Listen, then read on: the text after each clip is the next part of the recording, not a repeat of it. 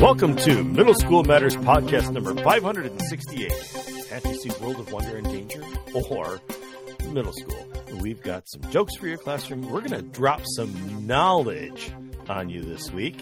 And, uh, well, Troy's got some interesting things he's going to share. So, without further ado, here's the wonderful, the magnanimous Troy Patterson. All right, welcome back to the show. I am Troy Patterson, and with me is the world's greatest co show host, Mr. Sean McGurr. Hey, Sean. Well, hello there. How are you? I'm all right. I worked last weekend, unlike one of us. Aw, so sorry. Feel bad for you. I did. I thought about you all week. As long as you were what nap time and doing whatever I wanted. That's right. That's right. Yeah. Yeah. So, hey, uh, you know, I I called up a friend of mine and I said, "Hey, I need a battery so I can tell the time." He oh. asked, "Is it four o'clock?" I answered, "I don't know. That's why I need the battery." Exactly. Yeah, that makes sense. I hate to admit it, but that one took me a second to actually get because I was reading it and not listening to it. I didn't do the substitution right away there. Okay. I like My it. grandma used to say, an apple a day keeps the doctor away. Uh huh. Now, I don't know if it's actually true or just one of Granny Smith. Granny Smith. Yeah. You got to throw the right apple. Yeah. Yeah, yeah, yeah, yeah. Yeah. Hey, I got a new job. A new job. I did. I got a new job. It's digging tunnels. I thought it was going to be exciting, but it turns out Right. It's just boring. I thought so. I thought that makes sense. I could see that. Hmm. Out your out in your direction of the world, there is the boring company, and they there's the big dig, and Well, there was the Southview. big dig. They did the big dig in Boston, but that's I think that's finished now, done. right? Yeah, I don't know. they finished that a while ago. I think. Okay. Last time I was to Boston, I didn't see anything on it. I wasn't really looking for it, so yeah. Oh, uh, you know, I did. I was walking around and I saw a guy dragging a dragging a clam on a leash. You did. Yeah, I thought to myself, man, it must be hard to walk with a pulled muscle. Uh huh. Uh huh. Well, now let's see if we can get this show on the right track with a little bit of environmental justice. Oh, this is. Uh, I, I always like when we uh, when we um, do a little interdisciplinary work, and especially when we get social studies. And then I did get a little social studies into a project this week, so Did you? talk a little bit about that in just a minute. But first, we're going to turn this over to the wonderful Mr. Dave Bydlowski in the Middle School Science Minute. Hi, this is Dave Bydlowski of K12Science.net, and this is your K12 Science Podcast. I was recently reading the November December 2022 issue of The Science Teacher, a publication of the National Science Teaching Association. And I read the section Idea Bank Tips and Techniques for Creative Teaching, written by Fatima Mergasemi and she wrote an article entitled Getting to the Stem of Environmental Justice. And in the article, she explained what environmental justice is and how it impacts the science classroom. She said that the U.S. Environmental Protection Agency, or EPA, defines environmental justice as the fair treatment and meaningful involvement of all people, regardless of race, color, national origin, or income with respect to the development, implementation, and enforcement of environmental laws, regulations, and policies. As public servants, teachers play a crucial role in shaping what meaningful involvement looks like in the K 12 setting. What makes projects centered around this topic particularly appealing is that students get a chance to explore their own communities and employ the scientific method to advocate for a cause relevant to them in an interdisciplinary manner. And she said to take air pollution, for example.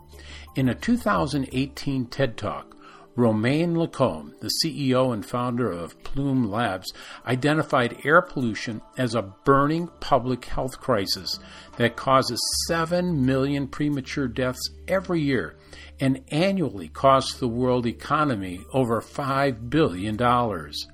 According to Lacombe, more individuals die yearly from car exhaust in the United States than road casualties. However, not all communities are equally impacted by air pollution.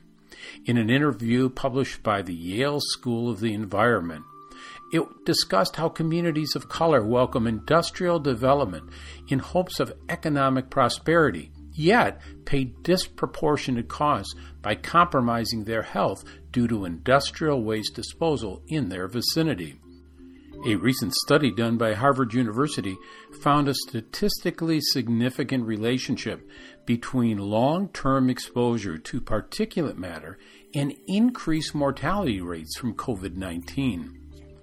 A physical science teacher could take air pollution as an opportunity to teach students about the composition of matter by discussing air as a mixture.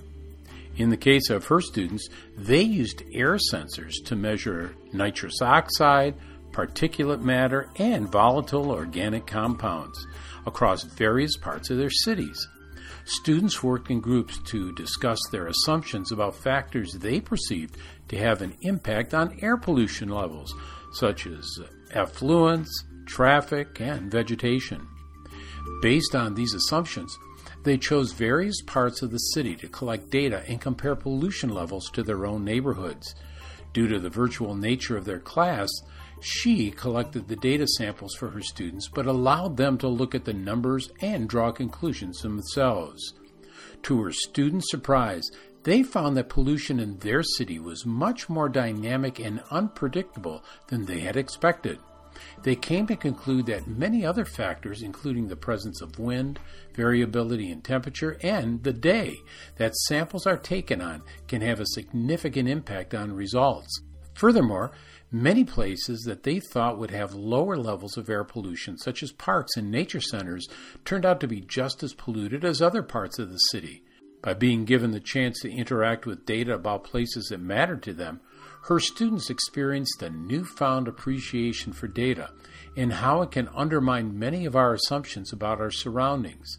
This appreciation is evident in the enthusiasm her students brought to their assignment producing original artwork to embellish the posters that they had presented at a national symposium hosted by the Children's Environmental Literacy Foundation. And this has been your K 12 Science Podcast. All right. We have. So you had the week off. I did. It was nice. I did not. I'm sorry. And uh, so, one of the things that you were doing on your week off, besides napping, or in addition Yeah. to napping, I should say, Yeah. in addition to napping, was making a Moodle box. Yeah. Yeah. I thought I'd uh, I thought I'd make a Moodle box this week. I came close. I mean, I did the software part of it. I just haven't actually plugged it into the machine and turned it on. But I- the interesting part is plugging it in, and, or is making the the software part. It's not necessarily plugging in the box and turning it on. That's Moodle. But Yeah, let's go back for a second and tell all- every all the listeners what a Moodle box is, yeah, what is a Moodle box? so they have some context for for what you're doing. All right, so uh, you, uh, um, many of you may be familiar with Moodle, the uh, Yes. the learning management system, right? So you can put in courses and put in activities. H5P is a great tool there, um, and create uh, coursework for students to do, right, and help them learn whatever you're teaching. So uh, that requires uh, some server space and um, somebody on a server side to set things up. But once that's all set up, you just you go, you just use it. So imagine for a moment you uh, uh, you take a small computer like a Raspberry Pi 400 or a Raspberry Pi, just and I'm gonna I want to try this on an Orange Pi 500 or 800, but that's down the road. Um, imagine putting it on a Raspberry Pi 400, and you could do everything turning that Raspberry Pi 400 into the Moodle server, where you just walk into class, you plug in the the the keyboard, which is the computer, and away you go. You know, and you don't have to worry. Hey, the internet's down. No, it's not. No, no, it's not. It's right here. It's on, it's on this little thing right here. See, it's, so I'm very curious about all the wonderful different possibilities in which to apply this. For example, you know, uh, someplace in Ukraine, you know, because it'll hold uh, 20 to 30 different connections at one time into it, right? Uh, you got intermittent power. It doesn't matter. If power goes out on this thing, you're not going to hurt the machine. The way you turn the Raspberry Pi off is to unplug it, and away it goes, right? Right. So you can get one with a uh, one of the wires with a little intermittent switch. You just click on and click off, and that's how you shut it down. It's it's it's a it's a funky little tool.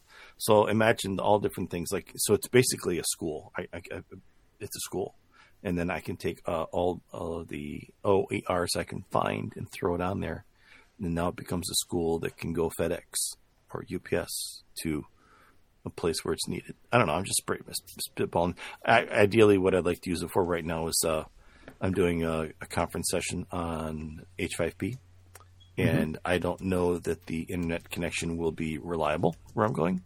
So I'm just going to take my little Moodle box. I'm going to say, you know, for this, we're not going to worry about the fact that there are hundreds of other people on the same network we are right now. Excuse me and um, we have to try to reach a server in Vilnius, Lithuania. Let's just, you know, let's do this. So um, I bought a I bought a SD card, and I, you know, it's a lot easier than the, the way it used to be because now all you need is this. Uh, so Raspberry Pi Foundation has a software uh, tool, and you go in there and you click which software you want to put on the SD card, and one of those is Moodlebox and say, yeah, just uh, here, click, click, and make this Moodlebox. And it does. So, um, so much easier than I thought it was going to be. You have to understand, I do not code. I haven't coded since AppleSoft, which is 1980s, right? and um, Have things changed a bit since the 1980s? so one of the cool terms. things, yeah, it, it's something. The more things, more things change, the more they don't, right? Um, it's having having programmed even back in the 1980s as a kid when people start talking about how like systems work and like how this all works and whatever, I can fall back on that and pretty much get the idea as to what's going on. That's the cool Right. thing about it. The the negative thing about it is that they're talking about like blocks of code and you're like, I never had to worry about blocks of code. I had to worry about making sure I got my REM statements in the right place and uh, my strings weren't uh, filled with uh, no data and you know stuff like that. So it is helpful, but I just haven't used that sort of thing. I, one of the things, kicking myself because I, you know, I need to. There's a cron job I need to fix, and I can't do it because I don't program. But um, so Moodlebox, um, it's going to be Moodle uh, to go. It'll be on a Raspberry Pi 400. And then I want to play with a Raspberry Pi 800 and see if I can get it to work on there because it supports uh, Debian and a bunch of other different Linux distros. And it's actually got a faster processor and it's got better wireless uh, innards inside. So I might be able to support even more connections or have a better transfer speed. But you know, it, and things things to do to, uh, do to keep myself entertained, right? Yeah, and we're going to link to the Moodlebox um, site as well, and um, it's a Moodle platform on Raspberry Pi. The they they say it's uh, the whole bill of material amounts to about ninety bucks. So for ninety bucks, you'd have the server, everything that you need for for running um, a Moodle instance.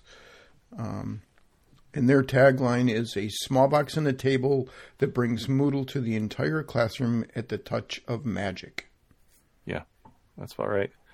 So, so you're going to use the so you're going to use this for uh, conference, which I think is a great idea, right? And conferences have gotten much better at having internet access, but still. Um, and this would completely take that um, concern away because now you're in control of of that, right? So even if you Right. even if you did it as a backup, it would be like, you know, here you go. Okay, we're going to do this. Oh, that doesn't work? Don't worry. here we go. Plug it in and um, connect to this, and away we go. Um, so, conferences, I think, is one way. I think that also um, you could use it in classrooms to prevent a whole lot of uh, shenanigans right? Because now you're Yeah. guaranteeing you're, you're you're you're this is you know if you lock them down to this is the site that you're using means that they're not going on to other places.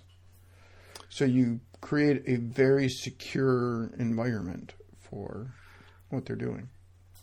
Yeah, I, I think I know where you're going with this. You're, you're, are you referring to like AI tools and that sort of thing? No, I wasn't going to, with AI tools. I was just thinking there's some places where Okay. where there's some instances where you want to control where where kids are going, and what you could theoretically do is take uh, take a device. So take a Chromebook and say you can only collect connect to this access point. Right, and that's yeah. You'd have to lock that part down. Yeah. So now you don't have to f- fight with you know kids are playing this game, kids are Right. doing that game. It's like no, they they, they can't. They are constrained to what we've got set up for Yep. here, No, that's true. And kind of thing. and the nice thing about doing it all on a Moodle box is that you don't have if there's if they if that is the only wireless access point access point they're allowed to go to, then you also eliminating the uh, whole AI uh, consternation that's been running around the net here, this especially this past week. And apparently, it's going like gangbusters. It's not only was it's like um, it's like the the there was a leak in the in the in the wall in the uh, in, in the dam, and and now that leak is, is exploded into a, a rushing tidal flood right. uh, with all the stuff that's come out here this past week that's popped up in my feed anyway, and it may have been out sooner. I don't know, but it's one thing, and the next thing you know, it's boom, everybody's on board. It's like, well, where did all this come from all of a sudden? But there it is, you know. And now everybody's having conversations about what do we do about it, and there's a lot of talk about. You remember when three years ago we were all rushing to tech? Well, it looks like we're going to rush back the other way. So it'll be interesting to see what happens these conversations. Yeah, the um, state of New York has just banned AI from teachers and students. Really? And I thought that was, it's like, yeah, that's going to work. Because what they can do is they can ask, you know, they can ask uh, network admins to block a, a list of sites. Yeah. and that can be done. But, Huh? you know, that's the, that's, you know, kind of the ultimate whack a mole kind of situation there. And, I'll get around it the same way I do now. So, and well, and I mean, even at that, pick up your phone, and boom, Right. you're you're no longer um, in there. So I, I'm not sure what. I mean, it makes a statement, right? It makes a Yeah, we've said we've done something. you know, Now it's on you. I get it. don't don't do this. We're not we're not condoning this. So, so there. The the other thing that I thought of is um, kids who don't have access at home. So for if you were to if you need a kid to do homework and they don't have access, if they did have, as long as they had power, you could make a Moodle box. Say, here, take this home, plug it in, and uh, Exactly. you know you don't have to worry about uh, you know it's not it's not the uh, I wouldn't want to like manage 30 of them at once or anything but um right. I wonder if you could Or well, yeah. So there, there are tons of ideas. Like for Actually- example, um, yeah if you did the whole course I'm sorry I'm just thinking this one through so if you had actually prepped out the course right. you could you know just ins- you could install it 30 times Yeah. but the only thing is, is if you make changes, you got to go back and make thirty changes in that situation.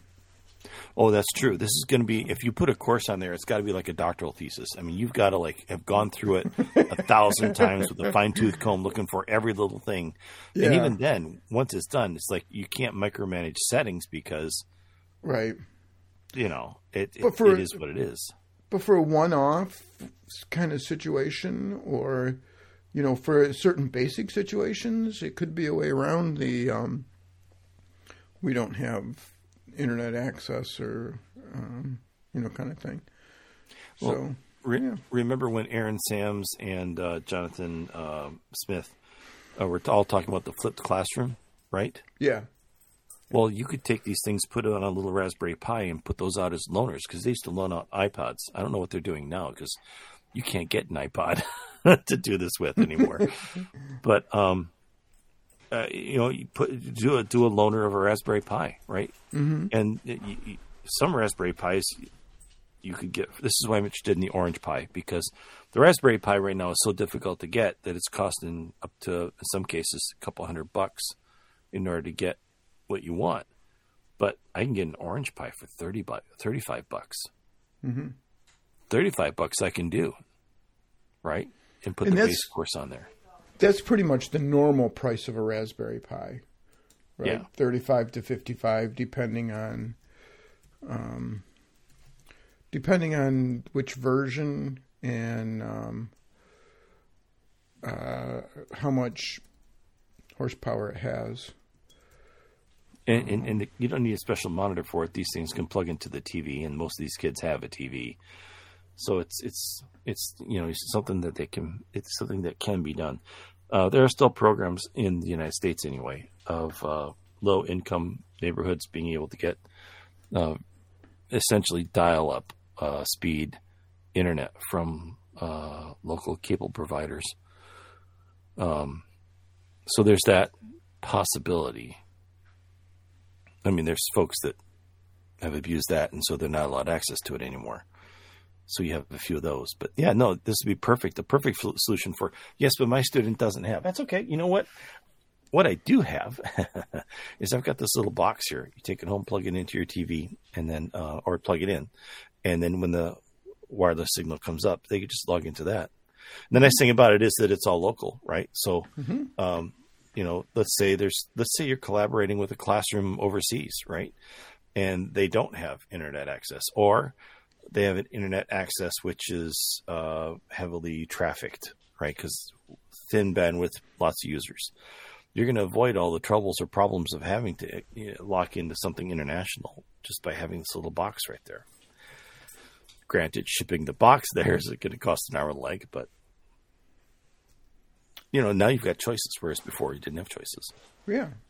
It, it, it- yeah. And I hadn't really thought about it for the homework or classrooms or classrooms before, but as we were, you know, talking through there, it's like, oh, you could use that if you wanted to create an, kind of a controlled environment because there's a lot of middle school kids. There's several middle school kids who really have trouble with focus, and this would allow you to mm-hmm. provide them with an experience, and they can't get off task. Well, I mean, they can't get off task by going to social media or Roblox or you know, Right. Minecraft, or or they can't get distracted that way because it, it doesn't just doesn't work that way.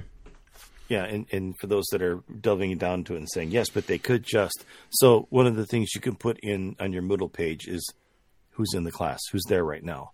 And so if they wander off the IP address for the Moodle box, then they have to leave the Moodle and you simply look at your your tab your box on the right hand side there of your screen and you can see who's in the class and who's not in the class right now. And when they leave, they won't be there and you're like, um, you're no longer logged into the uh the, the Moodle box, are you? Yep, but but but hold on. Go back. Hold on, because you could set up the Moodle box so that they. Uh, so if you are restricting them to go to the Moodle box, Yes. right? Yes. Then you and you do not connect the Moodle box to the external network. Correct. Then they can't go anywhere other than your Moodle instance, for example. Okay, I, I, what I'm thinking is if you're sitting in my classroom and I've got this up and running, you Mm-hmm. simply switch internet connections and you're back to Roblox. But Right. I'll be able to that's why- see that you you switched. Yeah. What I'm saying is, if you lock those devices down to that Oh, oh, I see. Moodle box, they can't go anywhere else. So they can't open Roblox or Right. or you know Th- email. this is the part- Or This this is the part of the show where, where we remind folks that you're the IT director. and I'm just the teacher and don't have access to those things.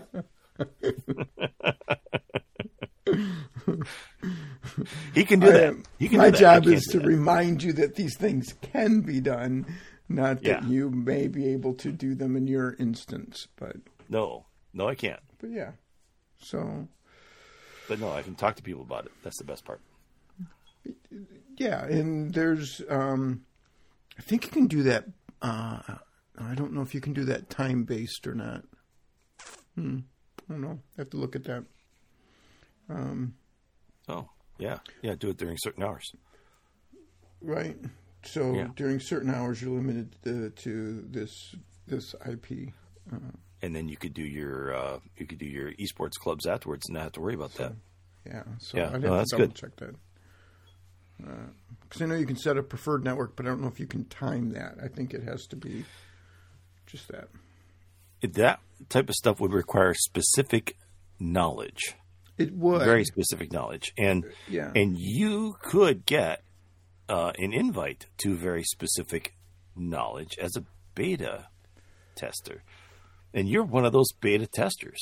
I am. knowledge. I'm a beta tester. Not only am I a beta tester for Nolej, which we have learned N O L E J is pronounced knowledge. Pardon me, still wants to do it that way. And I'm a beta tester for the Nolej program. Uh, Thank you very much. Yeah. So, and you also got uh, accepted into the beta program. I well. did. Yep. So, what the what this is proposing to do, and it's going to be interesting to see um, how this really really works out. Is this is going to be this is a beta program again. Um, it's an e-learning authoring tool created by AI. Um, and they're one of their uh, little headings here is interactives created in five minutes instead of five hours. Um, and they had some interesting guidelines in the beta um, part. Um, so Yeah. it's gonna be interesting to see how it works out and how you know how you structure things and format things, uh, and then how much it's going to cost once it actually is a thing. But I think it's very interesting to um, to look at and play around with and say, okay, can we create things? Can we create them quickly and easily? Are they accurate? Can we take some of those things off of a teacher's plate and make it work? That's how I'm looking at it. How are you looking at this? Uh, I want to know how this can take a bunch of things off of my plate and make my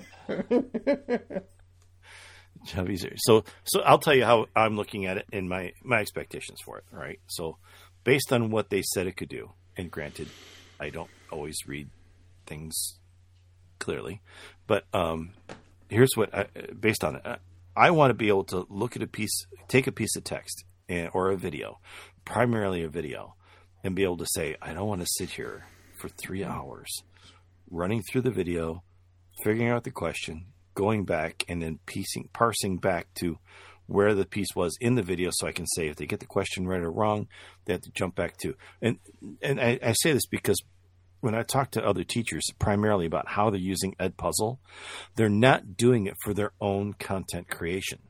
In other words, they're not doing it because they've got a video that they want to use, and that's the question they want to ask. They're doing it because what everybody else has done, and they say, "Well, I just go grab somebody else's video and I can use it." And it's just so it's it's easy. Yeah, yeah, it is. Is that exactly the video? No, it's not the video I wanted, and I have to hunt for the thing that comes close. There is one that's a lot better, but I nobody's done it, so I'm not going to do it because I don't have the time. I'm just going to go use somebody else. So it's finding the best fit for you know the pieces I want to use. Well, this takes that incentive and says uh, that's no longer a piece anymore. If I take and run this through Nolej, then I all I have to do is tweak. I don't have to go and create out a whole cloth. Right. Um, the other thing is that I'm building a class, a PCT, uh, patient care technician class. Uh, if you know me, I have a, a, a, degree in history, a degree in social studies, uh, triple minor in elementary education, a master's in education. Nothing in there was said nursing. Nothing in there said nursing. Um, and so I'm working at building this class and essentially teaching myself as the as I go in order to create and do the right questions. And Nolej, I could be able, I could or should be able to take a piece of text, throw it in there, and Nolej should be able to give me a one bunch of wonderful little tools that I can just throw in there without actually having uh, a degree in this stuff to begin with. Uh, now, as it is, I'm using ChatGPT very effectively. I love this piece of ChatGPT. I'll take a piece of text, and one of the things they recommend is chunking the text. I totally get right. it. Right, right. I'll take a piece of text and I'll go into ChatGPT and say, give me three true, or not true or false, three multiple choice questions about this text. And then I go through and I find one or two that I want to use, double check it within the text, and move on. Mm-hmm. So much less time in the workflow for creating this this course. I'm not going to teach this course. I'm just helping somebody create it and do it and they're going to be able to say, go in and tweak it to the way they want it anyway. I'm just providing potential resource. Yeah, I was going to say, and somebody is going to be just before people get uh, a little too far down. there, there is someone else who is going to be checking yeah. the material, yes. verifying yep. that it's accurate, and potentially asking for tweaks. Right? Potentially asking for yes. This this question isn't really what I was looking for. Can we use this question? But then at least it's a starting point and it's discussion instead of the nurse prec the nurse coming up with a bunch of questions. They have some questions to refer to and say, "Yeah, I don't like this question," or "Oh, that's a good question." Right. So it's not like we're accepting what AI is right. is kicking right. out as gospel. No, no, everything has to be. Well, yeah, that's the other thing. You can't take it as gospel. So the the person I'm doing this for obviously has to go in and look at everything. The other thing is that a lot of the questions are not higher thinking level. They're all lower level thinking questions. They're not bad questions. Just so the the person I'm working with, she's going to have to actually develop the higher thinking level questions anyway. Right, right, right. Well, but now she doesn't have to worry about all of the lower level ones. I'm going to be able to take care of that for her she can then focus on what is it that are you know uh, what's the, the the the higher level cognition pieces I really want them to uh, give me, and she can focus on that. Um, so it it's it's a nice little tool. Is it hundred percent? Could I say go write me a curriculum on? No, you're not. It's not going to do that. Um, is it going to eliminate teachers in the entire process? Absolutely not. Is it going to get rid of experts? Absolutely not. Right? My little minor in science is uh, going to be put to the test here. Right? Um, I'm still going to use still going to use that piece of my education. Um, so it, it, this is a nice little tool. I'm and I'm hoping that Nolej will help me with that because it's going to take the um, the the base parts of building a curriculum and do mm-hmm. the base parts, and then I can focus on the all right. So now how do I have them demonstrate demonstrate mastery in a creative way? That's so there's no, no I you know I I just have very low expectations for Nolej.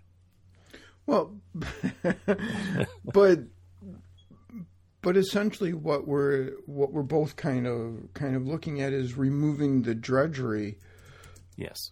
part um, and allowing teachers to do the things that teachers should do.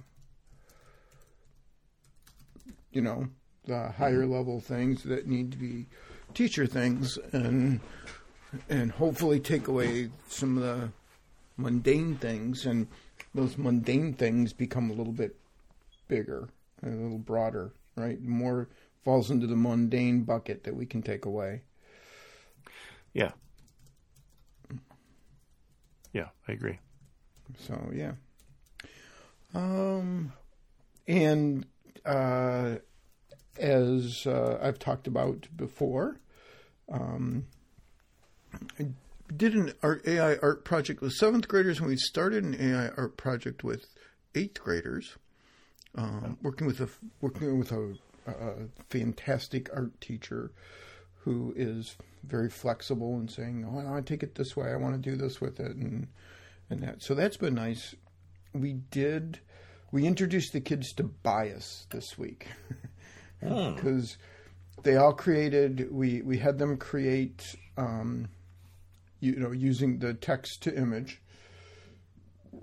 They had to describe a person that they knew, and and then they were to uh, they turned in the the image and and that, and we put the so I put the images all together into you know like a slideshow, so we could look at one after another, after another, after another.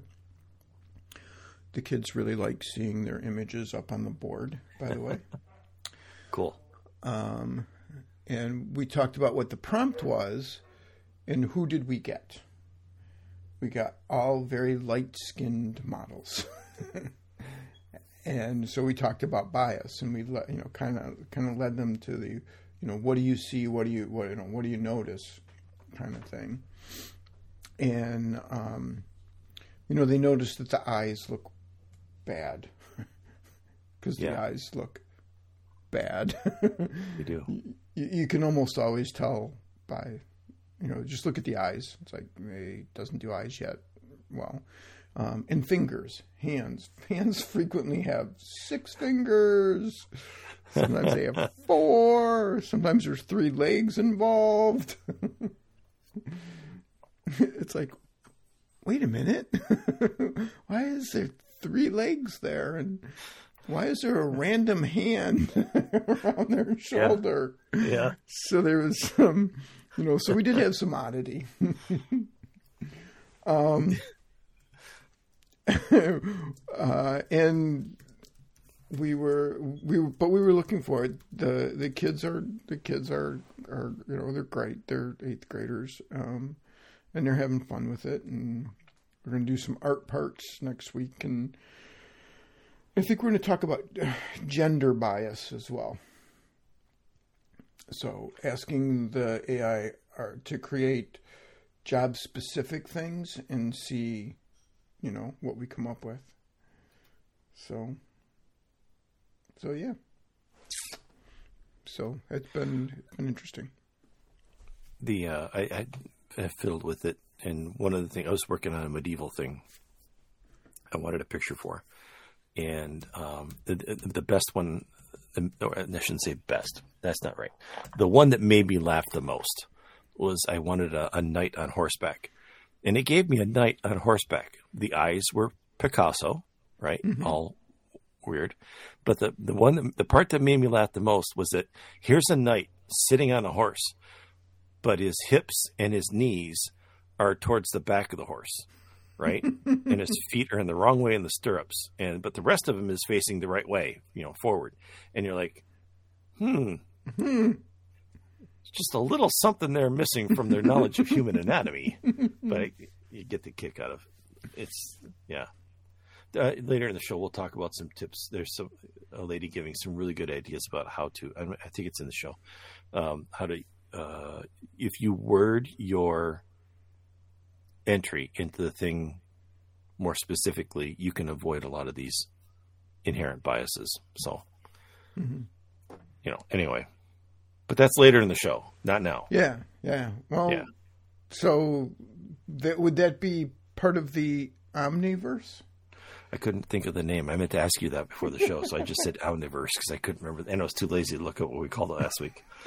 so yeah, whatever, whatever it is. Yeah. So I thought this was interesting. Um, Hardmaru, Hardmaru at Hardmaru, uh, a hashtag stable diffusion model trained on images of Japanese kanji characters, came up with quote unquote fake kanji for novel concepts like skyscraper, Pikachu, Elon Musk, deep learning, uh, YouTube, uh, Gundam, Singularity, etc. Um, and they kind of make sense and not bad. So they did. There's a whole set of Japanese characters that make absolutely they're not legit, right? They're Mm-hmm. they're completely made up. They look legit, but they are complete. They're cool looking. It's like when people get uh, Chinese characters on their tattoos, right? Yeah. And the Chinese read them and go, "Why would you put that on your body?" and it was, well, it looks cool. Yeah, but do you know what it says? Right? It's it's, it's kind of like that. You know, you could put this as a tattoo. It looks really cool. Makes no no no language sense whatsoever. So I throw that out there as kind of a so uh, this is art. That you know type of thing. Yeah. Um, this is in, but and, and this is so I have to ask. This is interesting because the first one is water. Is there not a? There's got to be a, like a word for There is. water. Okay. There is what, but what they did was they said, um, uh, "We're going to make fake kanji. We're going to uh, fake Okay. uh, uh, Okay, got it. calligraphy, for lack of a better term, I guess, uh, characters. So we're going to come up with something new. All right. I want you to be inventive and let's go with this. Right. So I, I look at the word for God, and it's actually a combination of an Arabic uh, letter and uh, the Chinese character for China. Right. But this is Japanese, right? So Yeah, it's yeah. So there's a number of other ones here that are interesting as well. Um, Pikachu is half window, half uh, tail. You know, it's oh, I say window. It's the, the Chinese character for window, but I don't know what the Japanese character would be. But put two of those, and you have exit or way out or exile. But anyway, I I digress. Um, so if you take um, the the character for iron or for for work in Chinese, and you stack it on top of each other, you've got Elon Musk in this in this language, this new language. But it's not legit. I'm totally reading into it what hmm you know my all my back history because this is supposed to be Japanese, not Chinese. But I'm reading Chinese stuff into it. Yeah. Yeah. Anyway, like I said, um, it's artwork. It really is straight up legit artwork. It's not a language at all. But uh, Rohit Ghumare, uh, that hashtag DevOps guy uh, at G Humari sixty four, and I think it's interesting because Rohit uh, put um, five AI tools. Five AI Several of which we've talked about long Yeah. before AI became kind of a thing too. Yeah, and now it's turning out that they're they're connecting these, and you could actually uh, work these in conjunction with each other. For example, uh, cleanup.pictures is to remove unwanted objects from photos, but you can actually do that in a lot of photo programs now. Um, you don't need that website. Um, copy.ai, get a great copy that uh, that sells. It's an AI powered copywriter, generates high quality copy for your business. Most people don't realize but the manuals and things that they read online, a AI copy editor has written most of that. Somebody sat and approved it, obviously, but they didn't have to sit there and hammer it out at the typewriter. Um, Looka.com, uh, design a logo, make a website, create a brand identity you'll love with the power of AI. Soundraw.io. Sounddraw is a music generator for creators. Uh, select the type of music you want, uh, select the genre, instruments, mood, length, etc., and let AI generate beautiful songs for you. You know, I'm thinking that it could be a podcast show intro, right? And so I'm going to share this with my kids, and I'm going to say, look, you don't have to generate original music for your your podcast that you're going to do on the 27th, by the way, um, for all my students who are listening. Um, you know, they don't have to. They could use this and type in what they want and let the AI create something. I tell the kids, look, um, you want to, you can do this project as a musical. I don't care if you take Hamilton and you get rid of their lyrics and put in your own. Go for it. But actually, you could. There are AIs now that you say, "Here's what I want to say." Put it in lyrics in, into a lyrical form, and then make it a piece of music, and it'll do it. It won't be necessarily be great music, but it'll do it, right? Mhm. And so kids can actually create their own musicals using an AI construct from just basically saying, this is what I want to do. Uh, You.com. I tried this one the other night. You.com. It's not 100% perfect yet. You can tell it's rough around the edges, but You.com provides a whole slew of services like uh, chat, um, code writing, um, straight up copywriting, um, uh, images, and then a social media type thing. So I went in and I said, look, here's what I want. Give me a five paragraph essay um, citing Rick Wormeli, talking about uh, differentiation in middle school education. And it gave me three paragraphs instead of five. Uh, fine. It's not like I had to work hard at it. Um, and I took those and I put it on. I put it in Facebook and I said, you know, hey, this is what a this is what you.com came up with for when I typed in this prompt and whatever. And I had a number of folks just kind of uh, give me the old wow shocked um, uh, emoji, thinking, really, it could do this, you know. Now the next thing I want to do, don't tell Jack, don't tell Rick, okay. But what I want to do is I want to have it create a, cons- a constructed conversation between Rick Wormeli and Jack Berckemeyer on the topic of differentiation, and I'll let him just go at it, right, and see what happens just for fun. But mm-hmm. I'm not sure it'll work, but imagine that, and then all of a sudden publishing, "Hey, guess what I heard Rick say," and then publish the conversation, right? That'll cause problems. Don't uh, don't do that, by the way. No, um, no, no. Um, the modest teacher at modest teacher. Uh, the sub trying to take attendance, and it's the image, and it's an image of one of the clerks of the house as she's calling the roll for the 12th mm-hmm. time um, all 435 names. Um, and you can see she's getting, starting to get a little frustrated because it's been three days of reading the same names. But um, I appreciate uh, what she did, and I appreciate this picture because I am so going to stick that on a bunch of memes. um, GK Chesterton at GK Daily. All sincere poetry is also philosophy, even if it uh, be unconscious philosophy. I thought that's a great reminder, and uh, also uh, a reminder to uh, stick some poetry in my in my lessons. It's a wonderful, wonderful medium for teaching.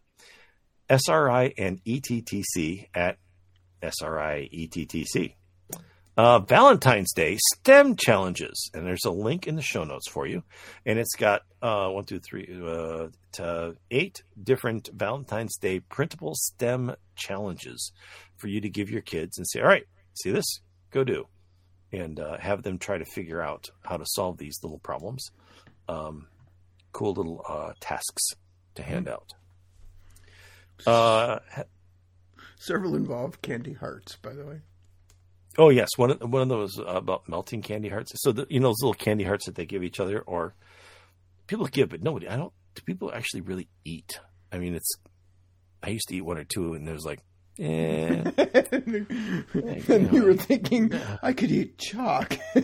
yeah, exactly. I thought I was eating chalk. I think, um, but the best part was, oh, the, the best part. It, I was thinking to myself, um, if I'm gonna like, if I'm gonna like consume worthless carbs am I really going to spend that worthless carb count on this? and yeah, so that's what that's what I think. Heather Cooper at uh, HB Coop. Uh, AI prompt writing. Oh, I did put it in this week's show. This is what I was talking about earlier. So AI prompt writing. If you're, we have, we're just like the seventh graders when it comes to the show notes. Mm-hmm. Um, uh, if you're writing about a specific topic, include key phrases in the prompt. So if you want an African American in the picture, you get, you put it in there. Um, mm-hmm. So you can. It starts from a default. It has to because it's a computer. So, um, but if you put in what you want and be very specific about it, you can eliminate a lot of those things that you would declare as a bias. Whereas the computer says, you know, you just didn't give the information. I said, so this is what I went to. It's my default. Uh, for example, write an outline about the impact of social media on mental health, including the following key points online harassment and self esteem. Which, if you think about it, if you got kids who um, want to write about a topic but they're not sure where to begin, you could stick that in a in a chat GPT and have them generate that prompt and say, All right, well here, here's your research. Start there. You know, find something on each one of these. Right. And the thing that we were talking about is if you don't include it, why, what is, what is its default? Right. Because one of the things I wanted mm-hmm. kids to, to really process is that the AI comes from somewhere, that humans were involved in writing the algorithm, and that there is bias deeply embedded into this. So, And if it was written in Africa, it'd be written with an African default. right. So, Yeah, I mean, it's just human nature. Um, Magreta. That's how I'm going to say it because I don't know. Magreta. At magreta at mastodon.oeru.org. At Cogdog. Hi, Alan. Take a look at our quote unquote time machine built with H5P Virtual Tour 360. The students travel from room to room by finding out which year they are in. Very cool idea, right? You were talking something about this, like doing a quantum leap type thing, and this could be like a quantum leap TV show type of type of thing where they into a room and have to figure it out, right? Yeah. Where now, is this is this open source or is this? This is an H5P virtual tour, so Uh, I don't know that she's published the actual tour. Yeah, the link goes to a Discord. Okay, so that's I don't want to open. I don't want to open Discord right now. As we're recording a show, opening Discord is probably not my best option. Try where'd you go? I mean, sure, Yeah. I think I have enough RAM, but mm, I think it's bandwidth. yeah. Uh, would- Doug Holton. what I'm concerned about. yeah, I would I would definitely um, uh, be be hurting on the bandwidth. Doug Holton at Doug Holton. Handouts, open education resources, and open pedagogy. I actually use this when I'm building that nursing course or that PCT course. Um, some wonderful links to resources on the basics of finding, using, and authoring OER resources, uh, textbooks, etc., including student-generated resources at Open Pedagogy. Some cool things there, by the way. And I'll add a second page to the handout in the coming weeks with resources on H5P Pressbooks and preparations for our workshop. Um, J.M. Guhlin, or Miguel Guhlin, uh, at mastodon.education. Uh, my notes, this is you, I think, right? You put this in. Oh no, no, you can do this one. I can, but it would sound really stupid. So I'm going to let you do this because you know what it, why you put So this Jay. McCoolin is he is the he's involved in TCEA. I think he's the just made him Irish. director of it um, That was as cool. well. And um, he shared my notes writing in middle school CER. Um, so it's claim evidence reasoning. Okay. Um, and he's referencing a book that uh, he's recommending um, uh, called My Notes. Um, and it's written by Scott Phillips. Um, and author Scott Phillips spent 10 years perfecting writing in middle school science while teaching 6th, 7th, and 8th grade. He's been called the father of primal teaching and understands that if it's uh, if ideas are not easy and simple, teachers won't use them. So he's recommending the um, a book, and uh, I know we have some science teachers involved, and um, they may enjoy this. And you know, uh, maybe we'll hear from the uh, our in-house expert on science. Maybe he's familiar with this book or would like to be familiar with the book or something like that. But thought cool. I'd share that. So yeah. So we have uh, we've got that. We do have um, some culture that people might want to check out. Um, this one's hmm, this one's interesting. So I really I What want to hear about intrigues this you? one. What intrigues you about this one? Well, I mean, I'm familiar with this from a different perspective. Um, Okay. obviously, the you know through the looking glass of the Sure. what, White Rabbit, and we can go into a Jefferson Airplane song for you here. if Yeah, you. 'cause it- uh, there's so many ways you could go with this, and you tell it when, when they're typing this title in their little section, they're like, "Wonder how many different places we can go with this one." yeah, yeah, yeah, yeah, yeah, Yeah. yeah, yeah, yeah, yeah, yeah. So, Well, they decided that uh, they were going to use it in reference to a new study published by the Journal for America, Journal of American Medicine um, in pediatrics, uh, suggesting that teens who use social media during their formative years have alterations in their brain chemistry, particularly in how they respond to social rewards. Um, they so you know. Uh, when you were coming up with oh, when you have a principal who says, "Oh, you know, do a reward system, it'll work." Well, based on what's happening here, may not. So you have to kind of uh, feel that one out. All the all the standard tools we relied on in the past aren't necessarily there, or they they don't respond to it in the same way as they did before. Uh, fragile as glass. I don't know if that's a reference to anything else, but um, they're using here in the literal sense because uh, social, uh, uh, social psychologist Jonathan Haidt, H A I D T, was writing for the Wall Street Journal. It's behind a paywall. Um, about what he perceives as a lack of resilience among people. And he's saying that they lack grit. They just don't have the grit. They don't have the tenacity to see something through and to finish the job. And he calls them fragile as glass. Hmm, okay. That's interesting. Yeah. I think it happens every generation, right? Because you go back to Socrates, and he says one of the things that it's like, yeah, this is not Yeah. new. So you, you just you just pulled this out of an ancient Greek text and copied over to the journal, I think. right. But um, uh, yeah, you could actually probably put that one on a map, right? You can mark it with GIS or Yeah, so um, a lot of people are familiar with ArcGIS, and a lot of schools get it for free, but it is not free outside of school. And I think some schools have to pay for it. It's like a hundred bucks a year or something. Um, but using uh, GIS applications can be um, really kind of neat.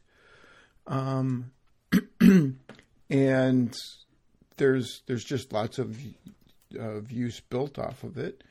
And QGIS is a user-friendly open source geographic information system. It's licensed under the GNU the new general public license. So it runs on Linux, Mac, Windows, and Android, and supports all kinds of vector raster and database formats and functionalities. So if you're looking for something that does uh, GIS, uh, that does GIS and is free and open source, and you know that you can, um, you want to create your own kind of things, this could be very valuable.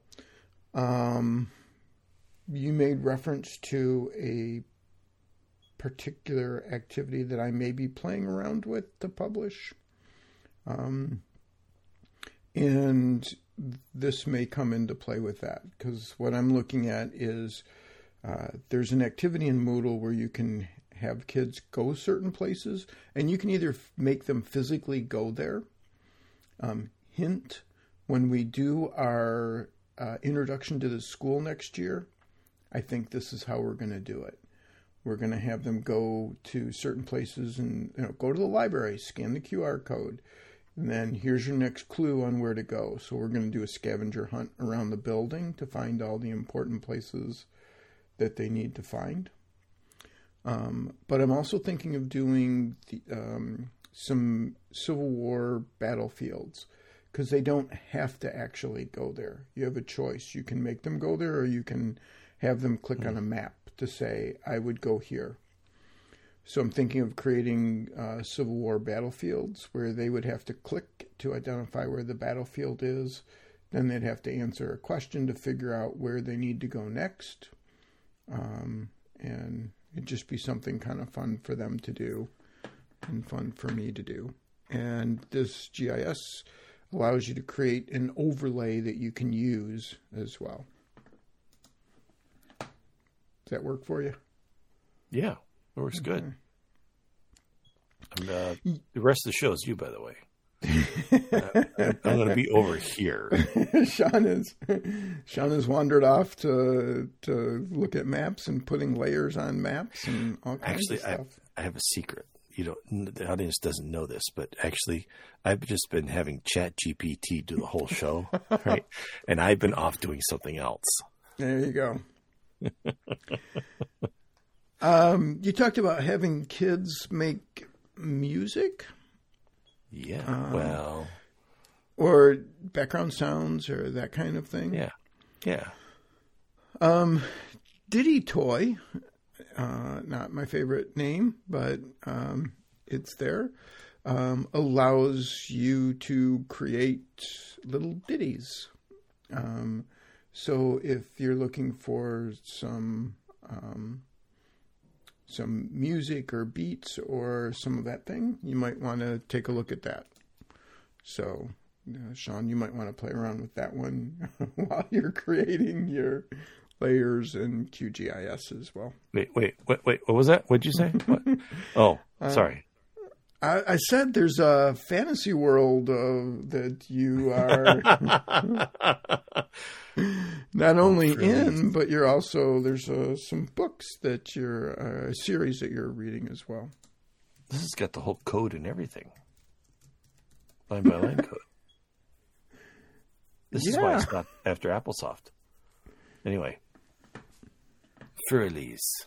It's a it's a, it, it it is a user friendly copy paste kind of thing though. You don't have to write all your own code. Just FYI. Yeah, no, it's cool. Okay, so you were you've been talking about reading. You read the books, I think it is. Yeah, I remember. I read correctly. all four books. Yep. Good and, series. Uh, Good set of books so. Yes. And for teachers too. So episode three came out on the 30th. Episode four is going to drop February 10th. Just a heads up. Wing Feather Saga. Wing Feather Saga in a fantasy world of wonder and danger. One boy discovers a family secret that may awaken an ancient power or doom them to, sorry, to capture uh, uh, by a nameless evil. Episode 4 drops February 10th. The Wing Feather Saga. Link is in the show notes. Uh, it's over at Angel Studios. You can get it. It's on YouTube. It's free. Doesn't cost a thing. Um, it's all crowdsourced. Um, it's the world's largest crowdsourced uh, TV show. They funded millions of dollars into this thing, and and I don't think anybody's ever going to buy it or pick it up because you can get it for free on YouTube, right? So it's not like they invested their money thinking, "Yes, I'll make millions on a TV show." they did it because they love the book. So talk about people loving books and willing to put their money. It's the original author um, doing the show as well as the book. Uh, he did the books. He did the books like ten years ago, or even more, and um, so it's really really cool that he stuck with it, seeing through, doing the doing the TV show it's a cartoon, um, completely family friendly. Definitely, you could show it in class. You don't have to worry about anything. So, um, Wing Feather Saga episode three. Uh, if you've read the books, this is where they go to the manor. Episode four is what happens after the manor. Those of you who know, you know. Those of you who don't, you should really go to episode one and start there. And I recommend the book. The book is going to have a lot more detail, and a lot more to it than the series does. Um, just a heads up. So, mm-hmm. cool. Yes. Uh, Gresham College has a whole bunch of lectures that are freely available. Uh, oh, yeah? So lectures and video. Some of these are college lectures, so you know, warn yes. you that you know it's a college lecture, but they have a variety of things, and you can search for them based on subject area and all that good stuff. Um, and um, they have over 3,000 videos featuring over 1,200 speakers. Things like history, maths, maths, mm-hmm. very British. Um, you know, military, rhetoric, uh, religion, music. Um, so they they've got some neat stuff, and I think that you know you could probably use some of this in a variety of way in your classroom if you want to just use snippets instead of the entire right um, i would you know yeah. lecture you can definitely do that um, so yeah so it's just a, a, resource for you to check out Um, the Dunning Kruger effect. Uh, I'm gonna link to a YouTube video from on the Dunning Kruger effect.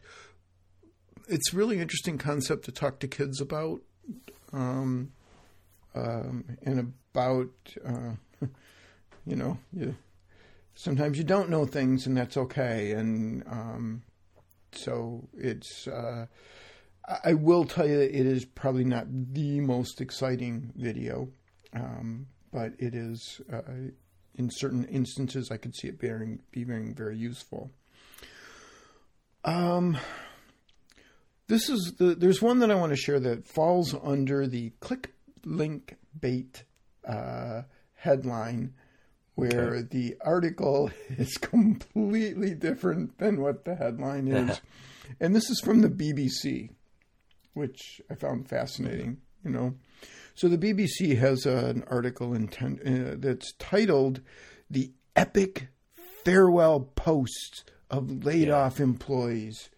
So when you read the epic farewell posts of laid off in, employees, um, you know, you're probably expect, expecting something a little more like, yeah, you know, just I did this, and instead, uh, what you get is, um, you know, the the, the the a guy who gets laid off from uh, uh, New York based. his New York based software developer, and um, he says that he was he was frustrated. Uh, his frustrations were compounded by the fact that he believed his job was relatively safe, especially since he had never been informed of any performance problem. Um, as thousands of employees began posting about their layoffs on LinkedIn, he followed, Singh followed suit. But despite his consternation at losing his job, the dread of possibly having to leave the country as a result, the tone of his short message was upbeat and magnanimous. Um, and then they talk about why. And so the whole article is people posting things that are like, I'm gonna miss my I'm gonna miss my friends. I worked hard, you know, I have these skills. Um, and it worked for them. Um, and he says in part, you know, I received my layoff letter at six o'clock. Uh, it actually says 0600. Um, by 0700, I updated my LinkedIn status. By 0800, I was speaking to recruiters. So it is, it's an article that really talks about making good choices mm-hmm. and that so i thought that would be something to share with kids and uh, i'd share the article and go let's read some epic farewell posts and, then, and then have to go hey so, yeah. Um, Scott McLeod. Oh, yeah. we haven't heard from him for a little while, but um, he had a neat write up over pretending it's support for technology integration, where basically um, he responds to uh, somebody says, I've been giving an, roughly an hour for PD on January 4th to work with teachers on anything that I'd like. I rotate between seven sites, pre K through 12th grade, but I will be working mostly with 4th to 12th grade teachers on this date.